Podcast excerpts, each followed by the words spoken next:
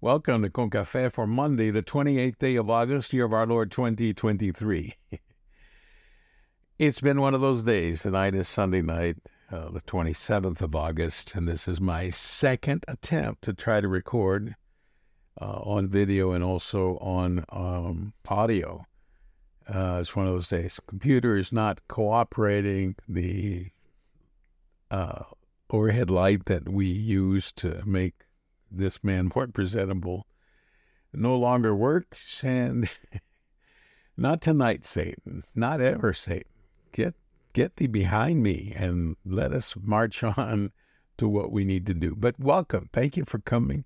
Thank you for praying for this old man and this ministry. And I pray this bring a blessing to your life and to your heart.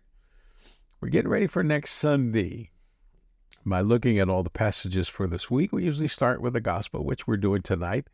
We're looking at the Gospel of Matthew, chapter 16, verses 21 through 28, the New International Version of the Bible. And we do this to get us to start praying, reflecting on those pastors um, that either serve us in our churches or churches that you know who do use the lectionary for their sermons. And, and if your pastor doesn't, pray for him nonetheless or for her because they've got a word from God for you. And so I pray that that be our aim to build up the church of Jesus Christ, to help others come to know how much He loves you, how much I love you, and how much the church needs you, and how God needs you to be truly an example for others. The devotional is called Take Up Your Cross. Take Up Your Cross. In a passage some of you already know, and a passage that for some may be brand new. And uh, are you ready to get into the Word of God? I am.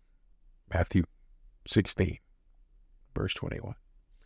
From that time on, Jesus began to explain to his disciples that he must go to Jerusalem and suffer many things at the hands of the elders, the chief priests, and the teachers of the law, and that he must be killed and on the third day be raised to life.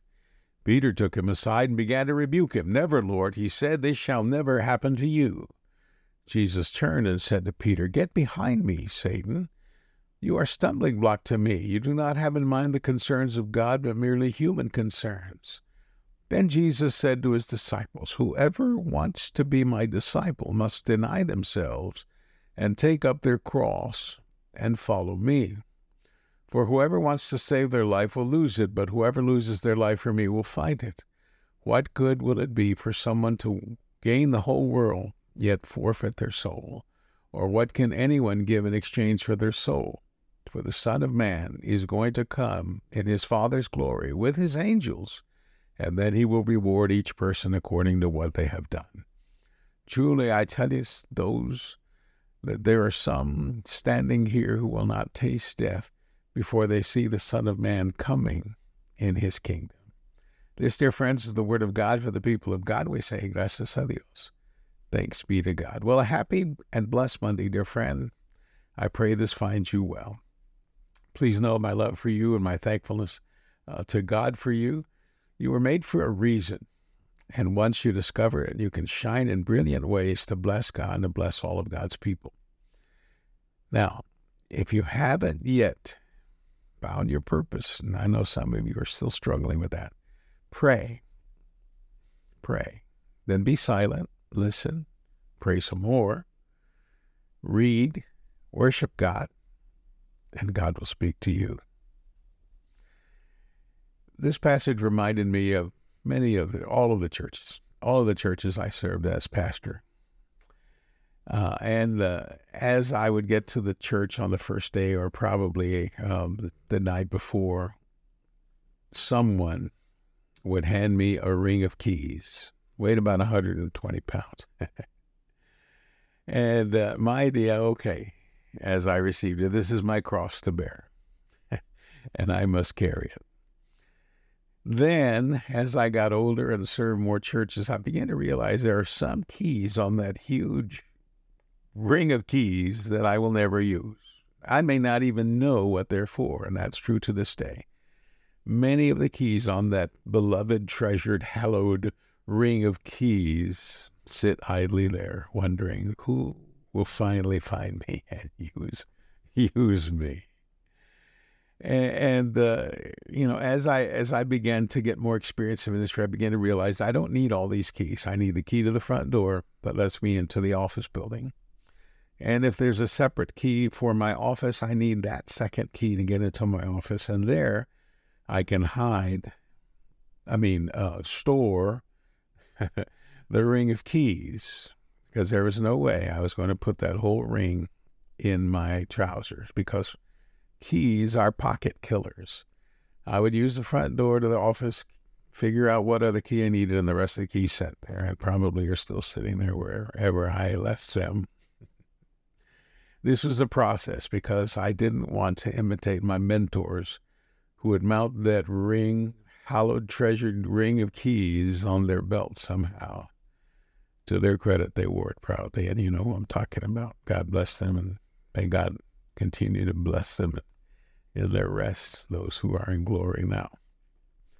And speaking of glory, no one likes to hear that a dear one is sick or worse, terminally ill.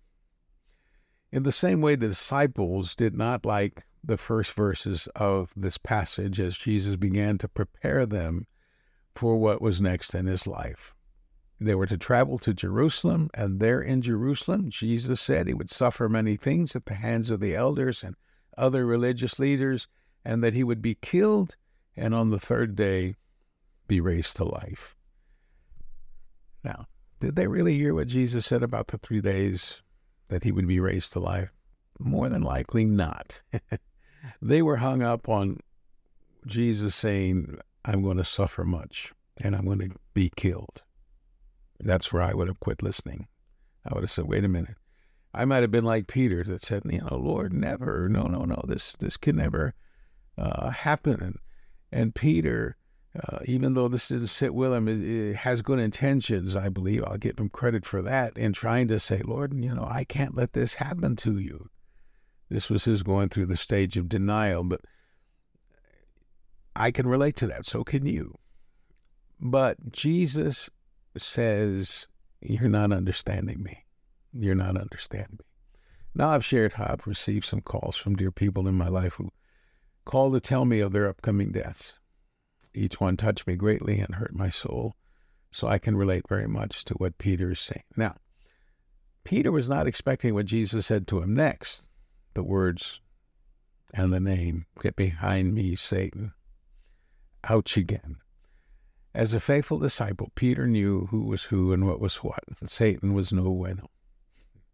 And to be called Satan by Jesus, the Lord and master of his life, must have hurt a lot. But Jesus wasn't finished. He said, You are a stumbling block to me. You do not have in mind the concerns of God, but merely human concerns. He lets that simmer while he turns to the others and says that a requirement for them to truly follow him would, would involve two things. Number one, deny yourself. In other words, don't put yourself first. Number two, take up your cross and follow me. He also said that to save their lives would involve their losing their lives, but if they lost their lives for his sake, they would find theirs. So, what does it mean, dear friend, to take up our cross? There are several meanings that I think will help us in trying to understand what Jesus is saying. First is self denial and surrender. What Jesus has emphasized is that denial of self means to stop being self centered, stop being overly ambition for the wrong things, and stop trying to acquire all of our desires. To take up our cross means to turn over to Jesus our personal wants, our comforts, and even our pride to learn more about Jesus and his example. Taking up our cross also involves our awareness of the possibilities that may involve our own suffering Jesus is warning that our discipleship will bring the possibilities of hardships, challenges, and even personal persecution. Taking up our cross means we truly will identify with Jesus, for Jesus is not only our Lord, but Jesus is our example. We unite with Him in our lives by identifying with Him. Taking up our cross is also our daily commitment. We hear Jesus asking us to do it each day, daily. It's an ongoing choice, an ongoing commitment to give ourselves to Him. Now, Jesus is calling us to embrace a life of selflessness, giving, endurance, and unwavering commitment to His ways, even in the face of challenges and opposition. It is his profound invitation for us to follow Jesus with a heart that is ready to sacrifice personal well being and comforts for the sake of his kingdom. Now, Jesus promises that he will come in his Father's glory with his angels, and he will reward us according to what we have done. And many, Jesus said, many, will not taste death before they see the Son of Man coming in his kingdom. Let's pray. Loving God, help us to surrender to you in ways that allow us to take up our cross and follow you. Grant to us a new heart with a spirit of service to all. For it's in Christ Jesus we pray. Amen. Dear friend, thank you so much for tuning in. I pray you have a great, blessed day in the Lord. If this has blessed you, pass it on to someone, forward it to someone. Push all the buttons there. Subscribe, like, the notification, whatever it is, whatever platform you're on. We need to get this out to all people so they can know that Jesus loves them, Jesus cares for them. Here's your call to action take up your cross and follow Jesus. Receive my blessings, beloved. Peace. I'm Pastor Elliot. But remember, I thank God for you and I love you. And I pray the Lord bless you and keep you. Amen.